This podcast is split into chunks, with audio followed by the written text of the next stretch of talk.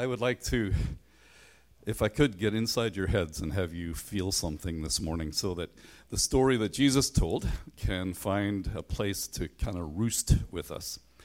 Uh, I grew up in a situation where people uh, were enemies of one another, where there was a hostility between peoples because I grew up in Belfast. And I grew up with some wrong headed notions about religion um, that were labeled um, with the word Protestant and the word Catholic. And Protestants and Catholic um, had nothing to do with one another. We were told things about one another that were not true, but that were inflammatory and that pulled us farther and farther apart. I want to tell you about a similar situation in the time of Jesus uh, between two peoples who lived in sheer enmity and animosity with malice towards each other the, the Jews and the Samaritans. So let me set, set it up by telling you about something that happened in John chapter 4, and then we're going to go to a story about a Samaritan and try to eke out from that story what we should learn today.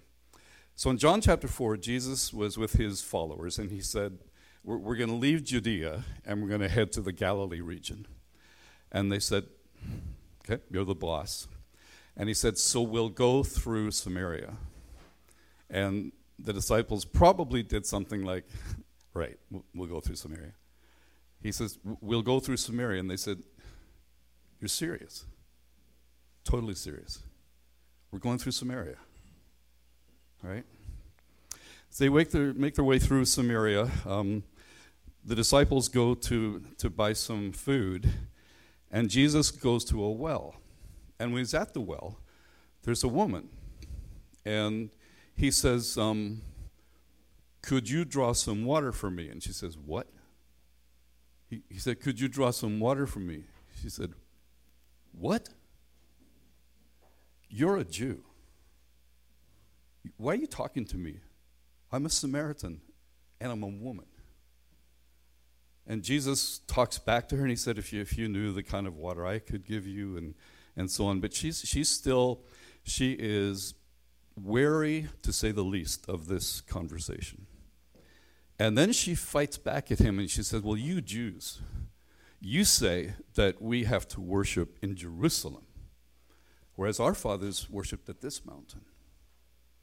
Jesus talks back to her. He says, The day is going to come when it's more a matter of how you worship from your heart, not, not where you worship. But there is this edginess between them.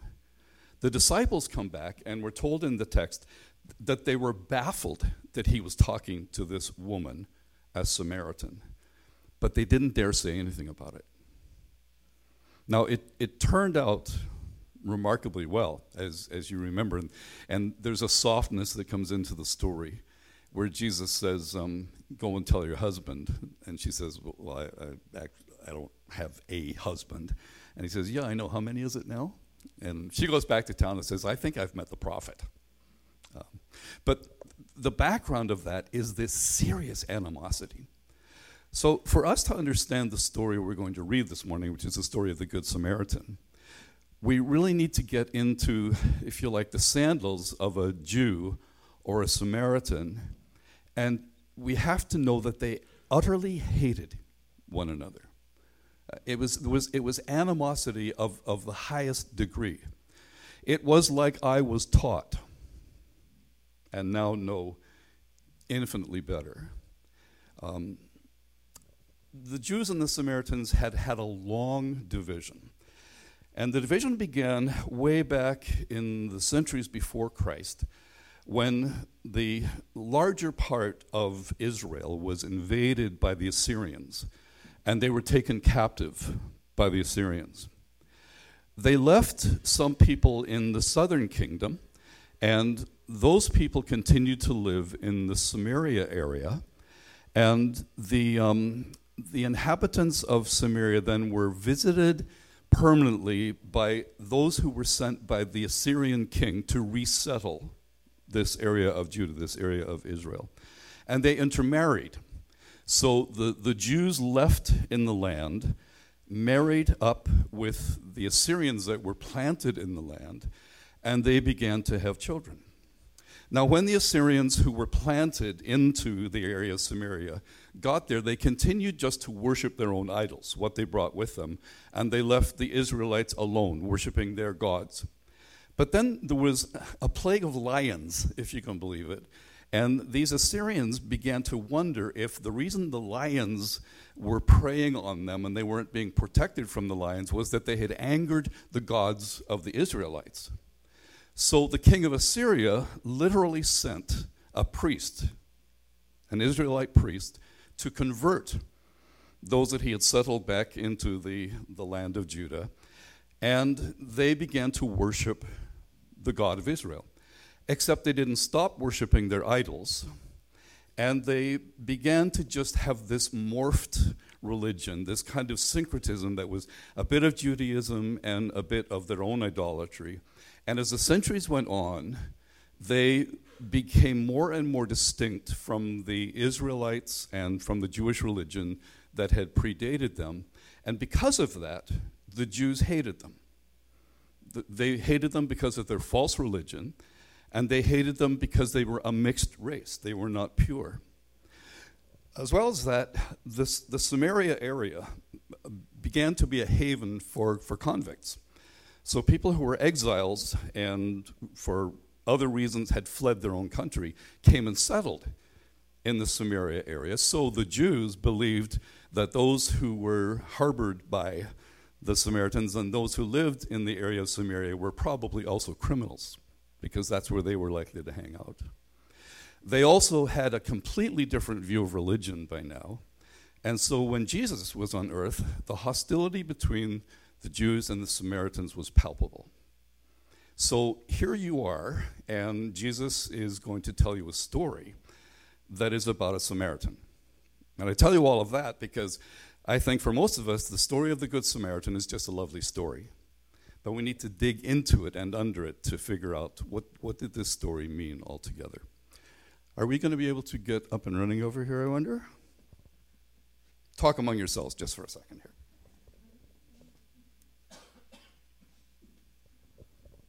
So, Shabby, can you just flip back and forth to the HDMI?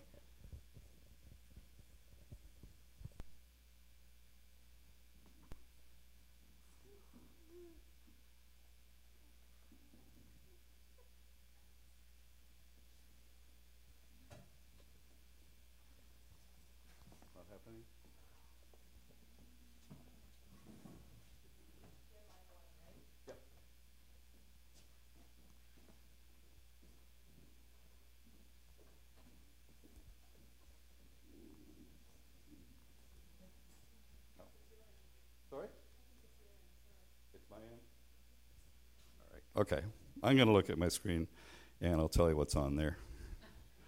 Let's see if we can make this work.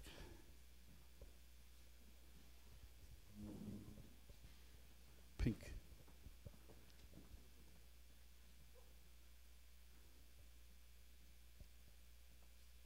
Everyone waits with bated breath.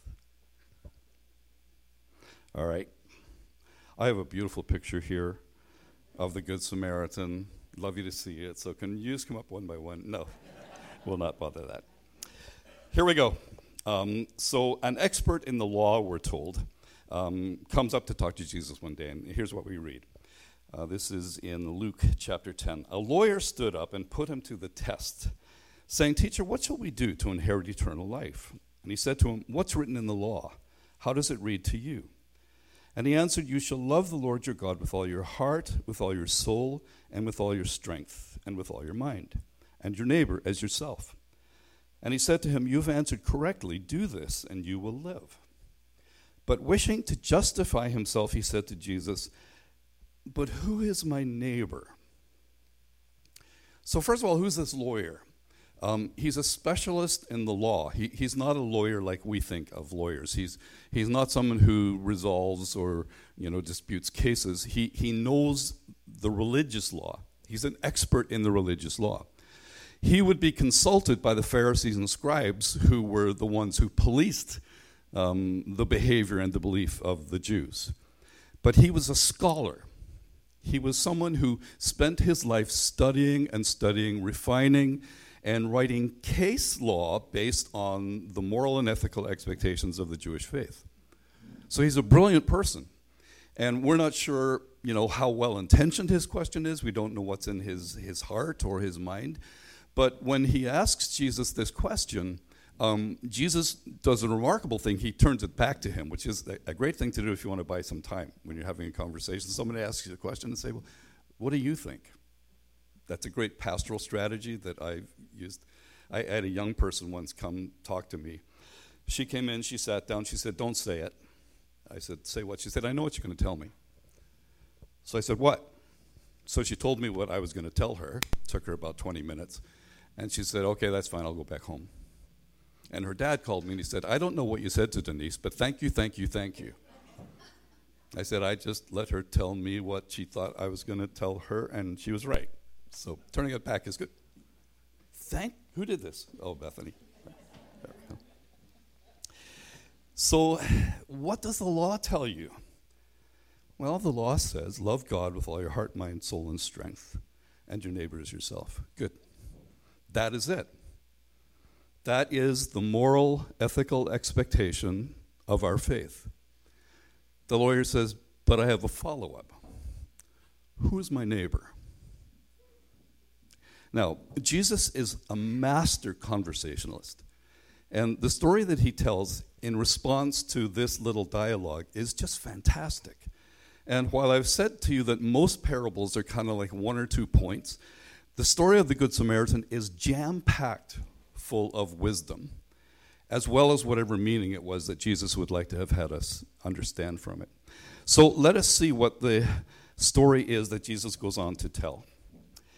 He says, A man was going down from Jerusalem to Jericho and fell among robbers. Now, from Jerusalem to Jericho is about 17 miles, and the drop in elevation is 3,000 feet from the high point of Jerusalem to Jericho, which is below sea level. It is an arid, arid part of the world by the time you're getting down into the Jericho Valley. We were there some years ago, and there was a dust storm in the desert around Jericho, and it was terrifying because it is dry as a bone, and the winds are horrific.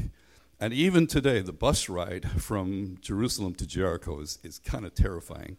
And if you, if, if you ever go to Israel, um, the most skilled people in the land are bus drivers because it's a terrible country for buses. And so they're able to maneuver it with inches to spare. They, they even go on the difficult roads so they can show you how, how great they are. Our bus driver was terrified as he crawled along with this awful dust storm. And the road between Jerusalem and Jericho was referred to as the way of blood because there were so many robbers that would stalk you and with the turns and the difficult terrain and the drop in elevation and the change in climate and all of that, people were terrified of the road between Jerusalem and Jericho. When, so when Jesus was beginning to tell this story, I can well imagine that people were looking at one another and saying, just nodding their heads, yeah? He fell among robbers on the road from Jerusalem to Jericho? Of course he did. Because the road was known for the robbers who had all kinds of nooks and crannies where they could hide and they could also escape before you could even get your wits about you. So Jesus said, There's this man, he's going from Jerusalem to Jericho, and he falls among thieves. And they strip him down and they beat him. And they went away and they left him half dead.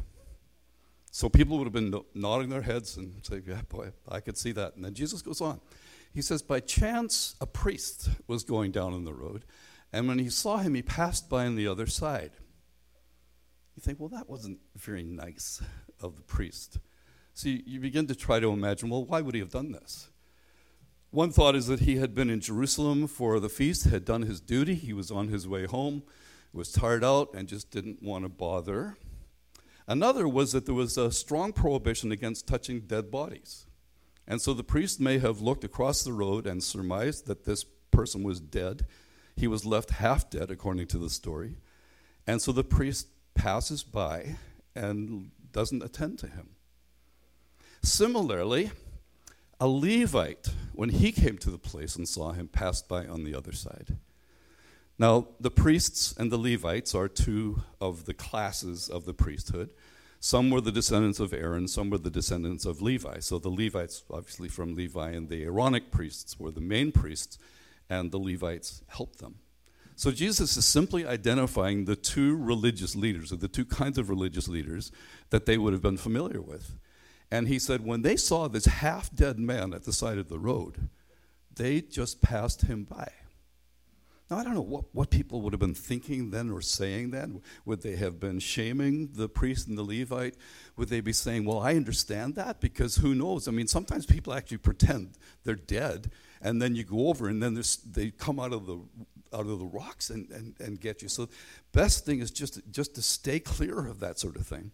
Or some might have said, yeah, because probably they had a ceremonial concern and they couldn't. It, it wasn't proper for them to take care of it But as they're thinking about that, at least, and maybe chatting about it, Jesus says something absolutely shocking. He says, But a Samaritan who was on a journey came upon him, and when he saw him, he felt compassion and came to him and bandaged up his wounds. He said, A what? A Samaritan? No. Probably he was, he was beaten by Samaritans. That's where they play into this story because we know what they are. And what, what, what, kind of story is this going to be? A Samaritan would not ever help a Jew. Come on. That's a nonsense story you're about to tell. And Jesus says, Come with me. Here's the story. This Samaritan was not only moved with compassion when he saw him, he didn't say, Oh my goodness, this thing happens way too often, and, and move on. He had compassion on the man, and he went to him, and he took care of him. He dressed his wounds, he put oil and wine in his wounds. He put the man on his own animal, and he took the man to a hotel, to an inn, the Samaritan's Inn. And he said, Take care of him for me. Here's, here's payment for the night. I'll be back tomorrow. And if you need more money, I will bring it with me. Would you please look after him? So people are hearing this story, and they're hearing it against the cultural background that I've described to you. They're hearing a story about a person whom they despise, a person whom they hate, uh, whom they've been hearing stories about, who are, they are prejudiced against to the nth degree, and they're hearing Jesus saying that this guy's the hero of the story. The person or the kind of person that you despise most is the hero of this story who is that person in you, in, in, in your life? See, for me, in, in those awfully dysfunctional, false growing up days, that was a Catholic. If Jesus had told me that story in Belfast and said there was a Protestant, he was, he was on the 12th of July, um, and he, he, he went down this road in an alley and he was, he was beaten up and left for dead. And a Catholic came and took care of him and took what is it? No. I don't know where this story's going, but I'm not having any of it. Or who is it? Who is the sort of person that you despise or dislike or disagree with profoundly? The story is about that person helping you, being a neighbor to you. And Jesus knows exactly what he's doing. He knows what he's going after as he talks to these folks and said this is the way that it went forward. He says then to the lawyer, Which of these proved to be a neighbor to the man who fell into the, the thieves? And the lawyer said, oh, um, The one who showed mercy. Probably couldn't get himself to say the word the Samaritan. Said, the, yeah, the one who showed mercy. And Jesus said, Go and do the same. And then we're left hanging. We don't know if he did or not. So, what I have told you a little bit about Bob Goff stuff and what we quoted him last week, he said it's really easy to agree with what Jesus said, but really hard to do what he told us to do. So, the end of this story is not complicated. Jesus says, What the Samaritan did, you do. Because the lawyer had asked a faith question. The lawyer had asked, How do you inherit eternal life? What does it mean to be a person of faith? What does it mean to be a good person? Jesus said, Well, what does the law tell you? Well, the law tells me to love the Lord my God with all my heart, soul, mind, and strength, and to love my neighbor as myself. Yes, that's it. Implication you do that, you're living a religious, faithful, good life. Uh, question who's my, who's my neighbor? And Jesus does now a remarkable thing, which is also part of the skill of good conversation, and he answers the wrong question because the guy had asked the wrong question. The right question to ask is How do you love your neighbor? How do you be a neighbor? Whereas this guy got caught up in the legalities of who do I have to love? And then rather than Jesus telling a story where perhaps a Samaritan was the victim and a Jew was the one who came upon him and helped him, and Jesus might have said, See, that's being a good Jew. Jesus turns it on its head and he says, The person you dislike most, the person you, despise, the person that you disagree with profoundly, that person behaved this way toward you. You're the good guy, he's the bad guy. What was he doing? And the lawyer had to concede he was being a good neighbor. He was loving. So Jesus goes right for the jugular and he, he goes to the, the, the places in the lawyer's life and heart where there's a darkness, where there's hatred. And he says, Let me tell you a story about what it really means to be a person of faith. And he uses a person whose faith all of those who were listening to him would have despised and said, That guy's faith is wrong. His theology is wrong. He believes the wrong stuff. But the question is a question of faith. The, the guy wanted to know how you, be, how you are a faithful religious person. And Jesus gives an example of a person who believes the wrong stuff but does the right thing. And what he's implying is you might have everything right in your theology books, but this guy lives a life of faith. He's good. He's meeting the ethical, moral expectations of the law, even though you despise him. So, when I figure all of that out, there's some questions that I end up needing to ask myself. So, here, here's what these questions are. First of all, would I take help from someone I, let's collect them all together, I dislike, despise, disagree with? Because this is what Jesus wants us to deal with, I think, is um, it was a Samaritan that helped the Jew. Before we go any farther, what would you do in that situation? Um, when we lived in Vancouver, we were, I was a young pastor, we were living on this cul de sac. Um, I really wanted to be a good example on the street. But there was a better Christian than me whose name was Ming, who was Buddhist but he was a better Christian than me. And it was one of the first big theological dilemmas that I faced because we were no sooner on the street than Ming came down and said, My shed is always open. If you need a lawnmower, if you need a weed whacker, if you need anything, just come and take it. And by the way, we hardly ever lock our doors. So if we're not home and you need anything, just come on in. I'm going, How do you beat that? I mean, how am I going to be a better Christian than Ming? And how am I going to explain that he's a better person than I am, but he's wrong? Right? W- would I take help from Ming? Well, I did, and delightfully, and it was, it was a wonderful street. Great, and great things happened. But, you know, Jesus is poking at something. This anger, this hatred between the two peoples was, was, was just was wrecking society in, in many ways. So before I can get the story into, into my warp and woof, I need to deal with the question would I take help from somebody that I don't like, that I actually despise, that I disagree with profoundly? Would I? The second question is Would I give help to a Samaritan? Um, and let's collect in the dislike, despise, disagree, and that's a Samaritan, right?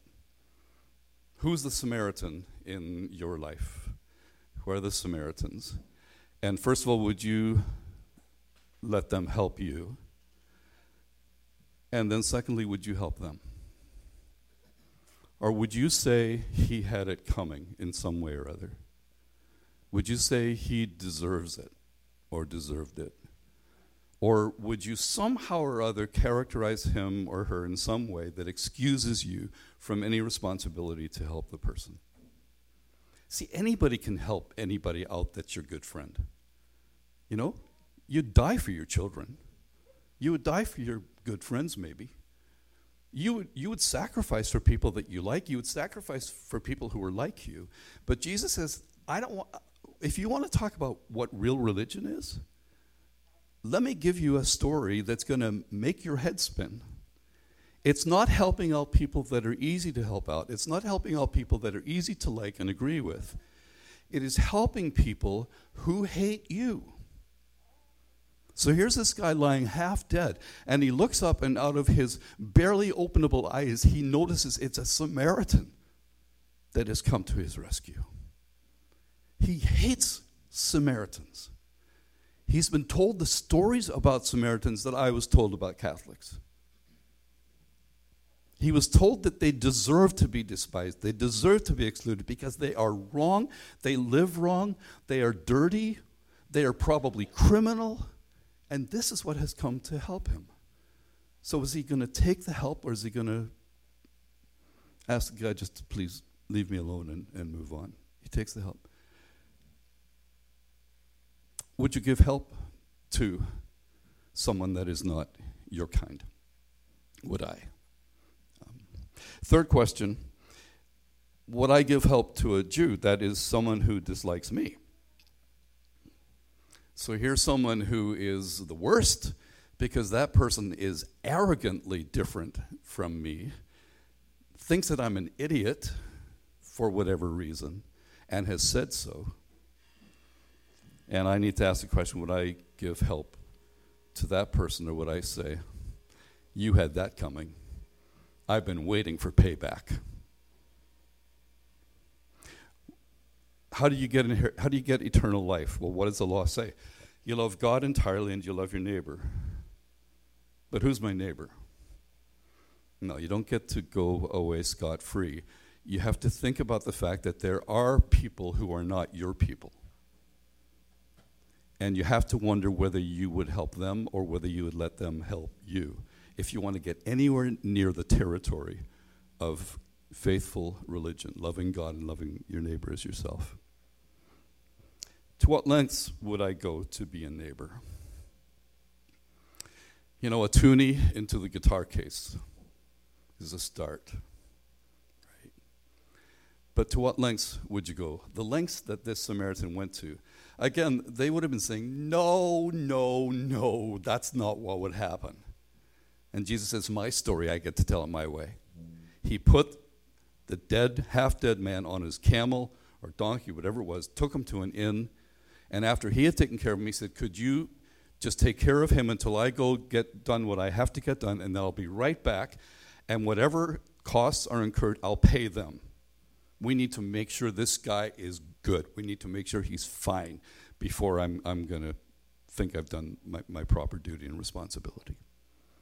How far would I go to help somebody? How far would I go to help somebody who is actually not my people?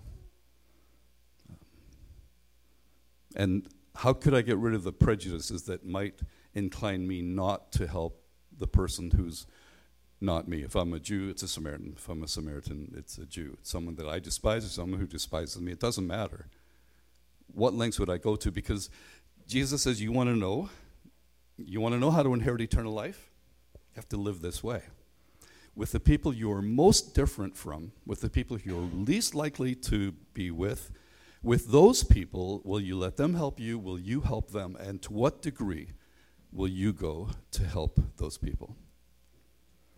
And then the, the theological question that also kind of emerges out of this is this one Could a Samaritan qualify as neighborly? What if somebody, so what Shirley said to us earlier, what if somebody who doesn't follow Jesus behaves more like a Jesus follower than I do? Who has eternal life? It, it's a theological conundrum, right? The Bible tells us some things about you can't really do good because fundamentally you're evil. Um, but here's Jesus telling a story, and it's a faith answer, right? So it's, it's not a, a technical answer. The lawyer wanted to know how you get eternal life, which is what we're all interested in. How do you, how do you be a follower of God? How do you be um, someone who's in a relationship with God? Jesus says, Well, what does the law tell you? It tells me to love God with all that I am, and it tells me to love my neighbor. Okay, do well, who's my neighbor? Well, I'll tell you a story. Here's a story of a person who did what the law requires loved God with all his heart, mind, soul, and strength, and his neighbor as himself. Well, we don't know about the first part, Jesus says, but the second part qualifies him. He loved his neighbor. Uh, uh, who's my neighbor?